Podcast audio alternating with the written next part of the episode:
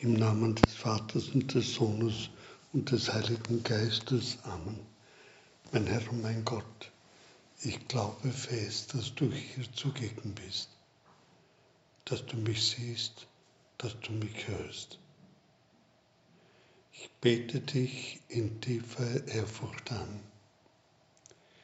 Ich bitte dich um Verzeihung von meinen Sünden und um die Gnade, diese Weile des Gebetes so zu halten, dass sie mir Frucht bringt. Maria, meine unbefleckte Mutter, heiliger Josef, mein Vater und Herr, mein Schutzengel, bitte für mich. Als Abschluss des Kirchenjahres begeht die Kirche das Christkönigsfest als Ausdruck des Glaubens und der Hoffnung.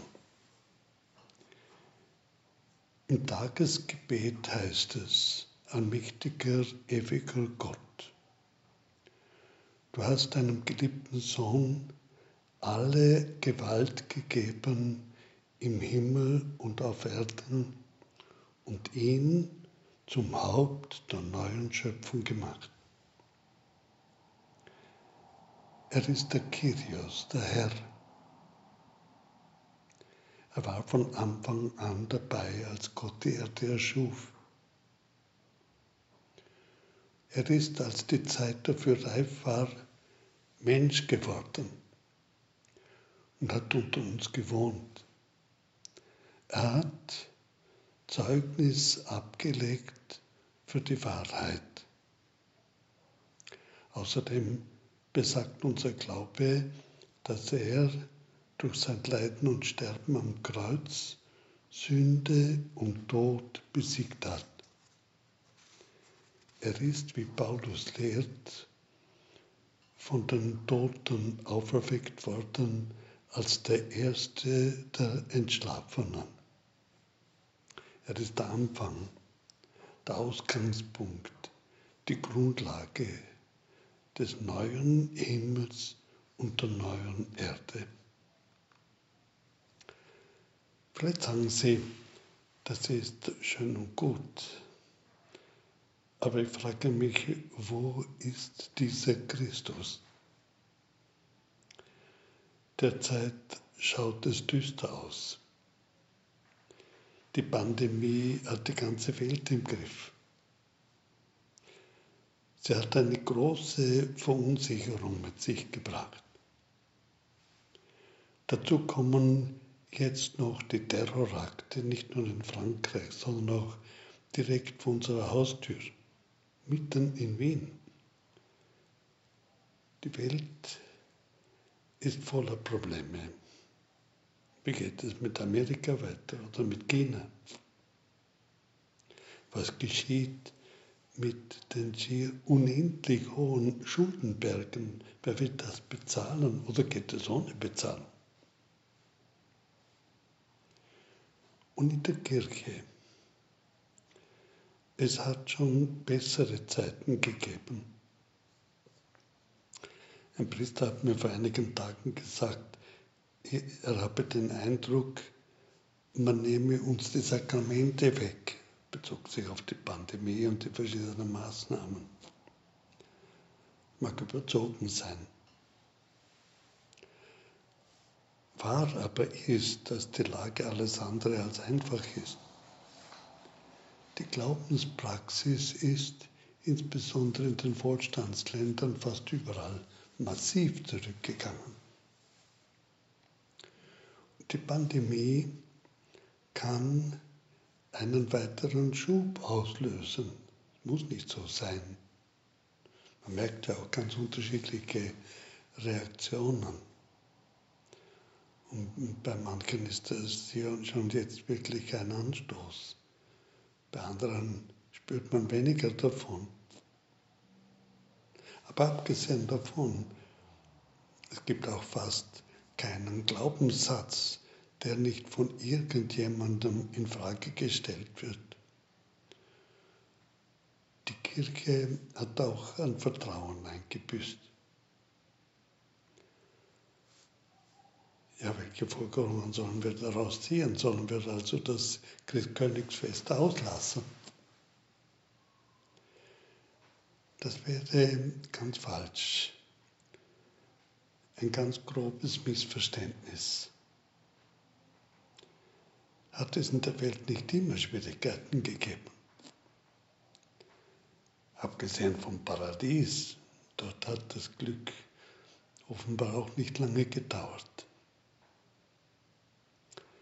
Wer sich mit der Geschichte der Kirche befasst, stößt von Anfang an auf Heilige. Menschen, die für den Glauben gelebt, ihn verkündet, für diesen Glauben ihr Leben aufs Spiel gesetzt haben.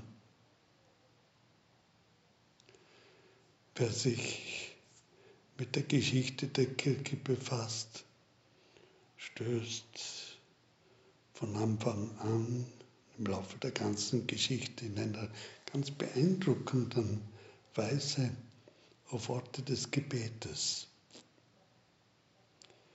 Orte, die entstanden sind, weil dort Menschen sich gefunden haben. Wer sich mit der Geschichte der Kirche befasst, mm, stößt auch zugleich auf eine unzählige, mm, äh, auf unzählige Einrichtungen der Nächstenliebe. Schulen, geistige Zentren, Zufluchtsorte von Menschen in Not. Es gab auch immer wieder Zeiten geistigen Ringens und des Wankens. Mehrere Male schien sogar innerhalb der Kirche der Irrtum zu überwiegen. Es schien schon auch richtige Katastrophen vorgekommen. Nachlassen in der Disziplin, Lauheit, Fehlentwicklungen, ja Missbrauch. Wir stehen vor dem Geheimnis Gottes, der die Welt erschaffen hat, so wie sie ist, und der seinen Sohn und den Heiligen Geist in die Welt gesandt hat. Jesus bleibt in der Welt gegenwärtig mit seinem Zeugnis, auch wenn viele es ablehnen, zurückweisen. Und er ist und bleibt gegenwärtig mit seinem Leiden und Sterben am Kreuz, mit seinem verunstalteten heiligen Antlitz, auch mit seinem kostbaren Blut, das er zur Vergebung der Sünden vergossen hat. Wir erwägen das zu wenig, wir bedenken es zu wenig dass eben dieses Leiden und Sterben des Herrn über der Zeit steht.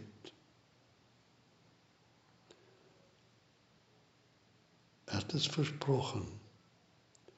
Und das Versprochene gilt. Ich bin bei euch alle Tage bis ans Ende der Welt.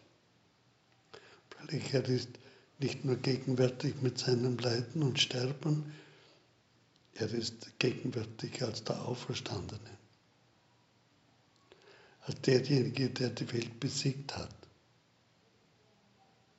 Und er ist gegenwärtig in der Kirche bei allen Schwächen und bei allen Schwierigkeiten und bei allen negativen Entwicklungen. Er ist da. Und auch eben mit, dem, mit seiner Liebe, mit seiner Güte, mit der Kraft seiner Hingabe, mit seinem Leben, das verändert und verwandelt nicht nur Brot und Wein auf dem Altar, sondern auch die Herzen mancher Gläubigen, die bereit sind. Und er hat immer wieder gesiegt und er siegt. Er ist der Siegende der lebendig ist. Freilich, man braucht Augen dafür.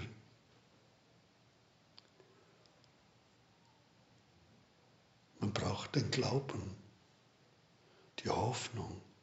Das kann man gar nicht erzwingen. Das kann man eigentlich nur erbieten. Ist angebracht zum Ausgangspunkt der Betrachtung zurückzukehren und einmal mehr den Glauben zu erwecken. Ich glaube fest, dass du hier zugegen bist, dass du mich siehst, dass du mich hörst. Und wir müssen uns den Dingen stellen, Jesus stellen, Gott stellen. Uns fragen, ihn fragen, was willst du uns sagen in dieser Zeit, die wir erleben? Was bedeutet es für uns persönlich, gemeinsam? Was bedeutet es für die Kirche jetzt in unserem Land, in dieser unserer Zeit, unter den gegenwärtigen Verhältnissen?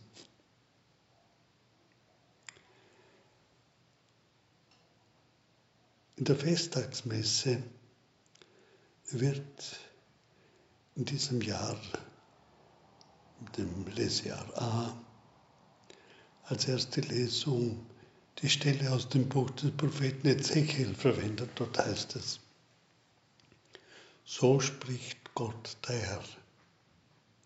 Jetzt will ich meine Schafe selber suchen und mich selber um sie kümmern, wie ein Hirt sich um die Tiere seiner Herde kümmert an dem Tag, an dem er mitten unter den Schafen ist, die sich verirrt haben. So kümmere ich mich um meine Schafe und hole sie zurück von allen Orten, wohin sie sich am dunklen, düsteren Tag zerstreut haben.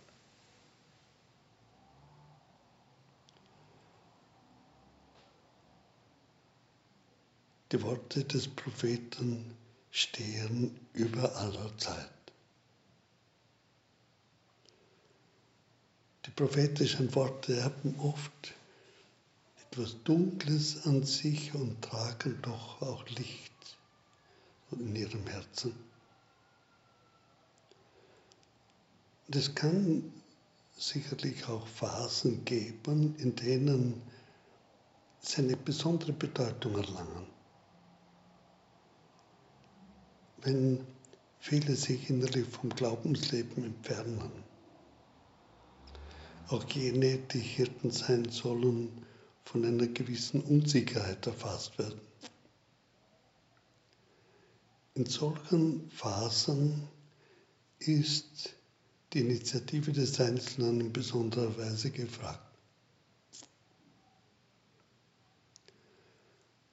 Mir scheint, dass gerade in diesem Zusammenhang die Bedeutung der Situation, die wir erleben, irgendwo die Frage an uns stellt, an den Einzelnen. Christus ist gegenwärtig. Er ist gegenwärtig in der Kirche durch die Feier der Eucharistie, in, in der Kirche jetzt im äh, engen Sinn des Wortes, auch im Sinne des Gebäudes, dort wo eben Eucharistie gefeiert wird und wo sie wirklich gefeiert wird. Ist gegenwärtig auf dem Altar, im Tabernakel, auch in den Herzen jener, die äh, ihn erkennen, die auf ihn hören, die ihn empfangen, die sich mit ihm vereinen. Der ist gegenwärtig, auch wenn eben das Bild so unterschiedlich ausschaut, wenn man so in unsere Kirchen geht. Dann auch volle Kirchen. Es gibt auch junge Menschen ältere, unterschiedlichste Personen, die glauben. Er ist gegenwärtig auch in unseren Schulen durch den Religionsunterricht, auch wenn es manchmal sehr schwierig geworden ist und man, manchmal vielleicht gar nicht mehr so klar ist, dass er da ist. sind dann wie Dringlichkeiten, die eben das, die Katechese in den Pfarren sich verändern und diese Aufgabe wahrnehmen. Ja, auch das, die Pfarre stößt auf die gleichen Schwierigkeiten wie die Schule, könnte man fast sagen, auf ähnliche. Es ist nicht dasselbe. Da wird deutlich, wenn die Familie nicht zum Glauben steht, wenn das Vorbild fehlt, wenn die Familie nicht selber sich zu kümmern um die, beginnt, um, um die Kinder und sie gerade deswegen zum Pfarrerin bringt, ähm, zur Katechese bringt, sie begleitet, mit ihnen ist, dann funktioniert das Ganze nicht. Aber da, daraus entsteht wie ein Prozess, sobald es wahrgenommen wird. Wie ein, ein neues Bemühen. Es beginnen die und jene aufzuwachen und mitzutun. Und man merkt, dass natürlich es ist nicht nur Tätigkeit nötig ist, sondern der Glaube an diesen Christus und wo dieser Glaube vorhanden ist und die Liebe zu den Kindern entsteht, eine neue große Chance zu entdecken, was wir haben. Er ist gegenwärtig manchmal in diesem oder jenem Gebetskreis, in dem Menschen unterschiedlichster Herkunft, auch oft unterschiedlichen Alters, wirklich ähm, Gott suchen, Gott entdecken, lernen, still zu werden, hörend zu werden. Oft äh, auch verschiedenen Erfahrungen unterworfen sind. Oder in einer Bibelrunde kann er da sein. Ein echtes Hinhören, ein echtes Fragen gibt. Und auch wenn die Verwirrung bzw. der Mangel an Klarheit in der Verkündigung mehr oder weniger bedrängend sein kann, weil äh, jene, die verkünden, sich schwer tun, äh, jenen, die kommen, äh, die Dinge klar zu machen, es nicht, vielleicht auch nicht wagen, manchmal die Dinge zu sagen, nicht, sich nicht verstanden fühlen und so weiter. Aber auch dann, wenn die Situation eben wirklich bedrängend sein kann, finden jene, die das Verlangen nach Verbundenheit mit Gott im Herzen tragen, erfahrungsgemäß das Richtige. weil sie suchen. Sie suchen auch nach Personen, die sie wirklich orientieren und ihnen beistehen können, suchen Hilfe in der geistlichen Begleitung und finden sich Hirten hm, in seinem, nach seinem Herzen. Sie entdecken den Weltkatechismus, die Quelle sozusagen auch des Glaubens, wo das Wesentliche zusammengefasst wird, Jukat seine anderen Formulierungen, die irgendwo oft dem, dem Menschen heute, insbesondere den Jüngeren, näher sind. Sie entdecken in verschiedenen Schriften, in verschiedenen hm, Orten des Glaubens die Nahrung vermitteln und ähm, dadurch äh, kommen sie einfach auch dem näher, was die Wahrheit ist. Freilich ist notwendig, sich zu engagieren. Gottes Geist klopft an der Tür des Herzens an. Und das wird in manchen Zeiten, in denen die Not größer wird, wie eindringlicher. Und ähm, wir machen die Erfahrung, die dem entspricht, was Jesus versprochen hat, dass die Wahrheit frei macht dass das, was wahr ist, dann wird irgendwie auch dann erkannt, zur Freude führt, froh macht und damit äh, irgendwo auch, auch bestärkt und bekräftigt. Es gehört zum Geheimnis Gottes, der Schöpfung und der Erlösung. Er hat uns mit Freiheit ausgestattet, Der Mensch war von Anfang an versucht, diese Freiheit zu missbrauchen, sich die Dinge so zurechtzulegen, wie es seinem eigenen Empfinden entspricht, und das führt ihn oft weg und macht ihn nicht froh. Aber Gott steht uns bei. Durch den Mund des Propheten sagt er, ich werde meine Schafe auf die Weide führen, ich werde sie ruhen lassen, Spruch Gottes des Herrn. Die verloren gegangenen Tiere will ich suchen, die Vertriebenen zurückbringen, die Verletzten verbinden, die Schwachen kräftigen, die Fetten und Starken behüten. Ich will ihr Hirt sein. Wir haben tatsächlich Grund zur Zuversicht. Wir können uns an seinem Wort nähern.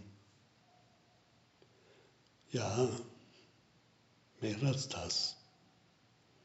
Wir können ihn selbst in der Eucharistie empfangen, uns mit ihm vereinen. Er vermittelt uns Kraft. Er schenkt uns das, was man immer als Gnade bezeichnet hat, als Nähe Gottes, als die Freundschaft mit Gott. Er vermittelt uns auch Vergebung, auch dann, wenn wir äh, unsere eigenen Grenzen erfahren, ja vielleicht erfahren müssen, merken, dass wir schwach sind, sofern wir uns ihm zuwenden, ihm, der am Kreuz gelitten und gestorben ist und sein Blut für uns vergossen hat, empfangen wir Vergebung, äh, empfangen wir Heilung, neuen Mut, neue Zuversicht, eine Grundlage für einen Neuanfang oder auch eine Bestärkung, um weiterzugehen auf unserem Weg. Und so werden wir hm, wo auf unserem ganzen Fundament hm, getragen und geführt auch mitten in einer Situation, die in der Tat verwirrend ist. Und doch gibt es Klarheit. Noch dann, wenn wir vielleicht sagen, ja, diese Pandemie ist lästig oder die Situation in der Kirche ist schwierig oder am Arbeitsplatz stehe ich als Christ allein da. Wir sind nicht allein. Gott ist mit uns er ist ähm, auch nicht bloß irgendwo unsichtbar, er ist doch auch irgendwo sichtbar. Und er ist auch irgendwie erfahrbar. Wir können eben mit ihm eins werden. Und er schenkt uns doch auch Klarheit. Inmitten der Dunkelheit entsteht ein Licht. Er ist der gute Hirt. Und die Seinen hören auf seine Stimme und er schenkt Kraft. Es kommt auch immer wieder zu einer Sammelbewegung. Das wäre eine gute Strukturdebatte in den Regionen und Pfarren unserer heutigen Ortskirchen. Das, was notwendig ist, ist eine ganz bestimmte Struktur, Christus muss das jeweilige Zentrum einer lebendigen Gemeinde sein. Es ist Christus, der anzieht. Er ist der Heiland und Erlöser und daran muss sich alles ausrichten. Aus dem entsteht eine wachsende Kirche, die selbstverständlich Zukunft hat, die selbstverständlich den Weg finden wird. Er ist der Weg, der zum Vater führt, im Heiligen Geist. Es gibt aber für die Betrachtung am Christkönigsfest noch einen anderen Punkt. Schon am Ende der ersten Lesung aus dem Buch Ezechiel findet sich das Wort Ich sorge für das Recht zwischen Schafen und Schafen, zwischen Wittern und Böcken. Was bedeutet das? In Lesjahr A wird das Evangelium das große Gleichnis vom Weltgericht verwendet. Es beginnt mit aller Feierlichkeit, wenn der Menschensohn in seine Herrlichkeit kommt und alle Engel mit ihm, dann wird er sich auf den Thron seiner Herrlichkeit setzen und alle Völker werden vor ihm zusammengerufen werden. Und er wird sie voneinander scheiden, wie der Hirt die Schafe von den Böcken scheidet. Er wird die Schafe zu seiner Rechten versammeln, die Böcke aber zur Linken. Dann folgt Richterspruch des Herrn. An der Liebe werden wir gemessen. Es ist gut, darüber nachzudenken, was das in unserem Fall wohl konkret bedeutet. Wer ist in unserem Fall einer seiner geringsten Brüder, für den wir unbedingt etwas Gutes tun sollen? Bettler auf der Straße vielleicht? Oft schwer zu sagen, welche Not dahinter steht. Oder Asylanten, auch denkbar.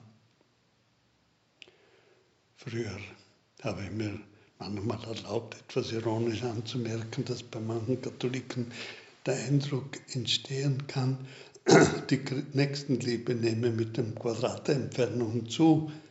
Sie sind oft sehr engagiert in Bezug auf die Armen in Afrika, Südamerika, Asien. Aber zu Hause, am Arbeitsplatz, schwer zu ertragen. Soll aber keine ungerechte Verallgemeinerung sein. Wer ist der Nächste? Jesus verdeutlicht es mit dem Gleichnis vom barmherzigen Samaritan, der am Verwundeten, den Räuber niedergeschlagen haben, nicht vorbeigeht. Wie steht es mit unserer Liebe, unserer Verantwortung jenen gegenüber, die wir an unserer Seite haben. Vielleicht sollten wir auf sie zugehen mit großem Respekt vor ihrer Freiheit. Oft ist Zuhören schon eine wichtige, gute Tat. Vielleicht können, sollten wir ihnen aber auch etwas über Christus sagen, über die Wohltat einer guten Beichte oder die Möglichkeit, über manches gründlicher nachzudenken bei Besinnungstagen. Wo ist unsere Liebe gefragt? Vielleicht wäre es für die Kinder der Nachbarn wichtig, dass sie bei der Erstkommunion Vorbereitung der eigenen Kindern mittun dürfen, dass sie niemanden haben, der ihnen im Glaubensleben beisteht. Vielleicht ist da der Vater aus der Kirche ausgetreten, wegen des Kirchenbeitrags oder aus einem anderen Grund. Vielleicht könnten sollten wir ihm diskret und mit Feingefühl beistehen. Der Herr sagt jedenfalls, dass beim Weltgericht alles offenkundig wird. Das ist ein Wesensaspekt des Königtums Christi, dass er am Ende der Zeiten über Gute und Böse richten wird.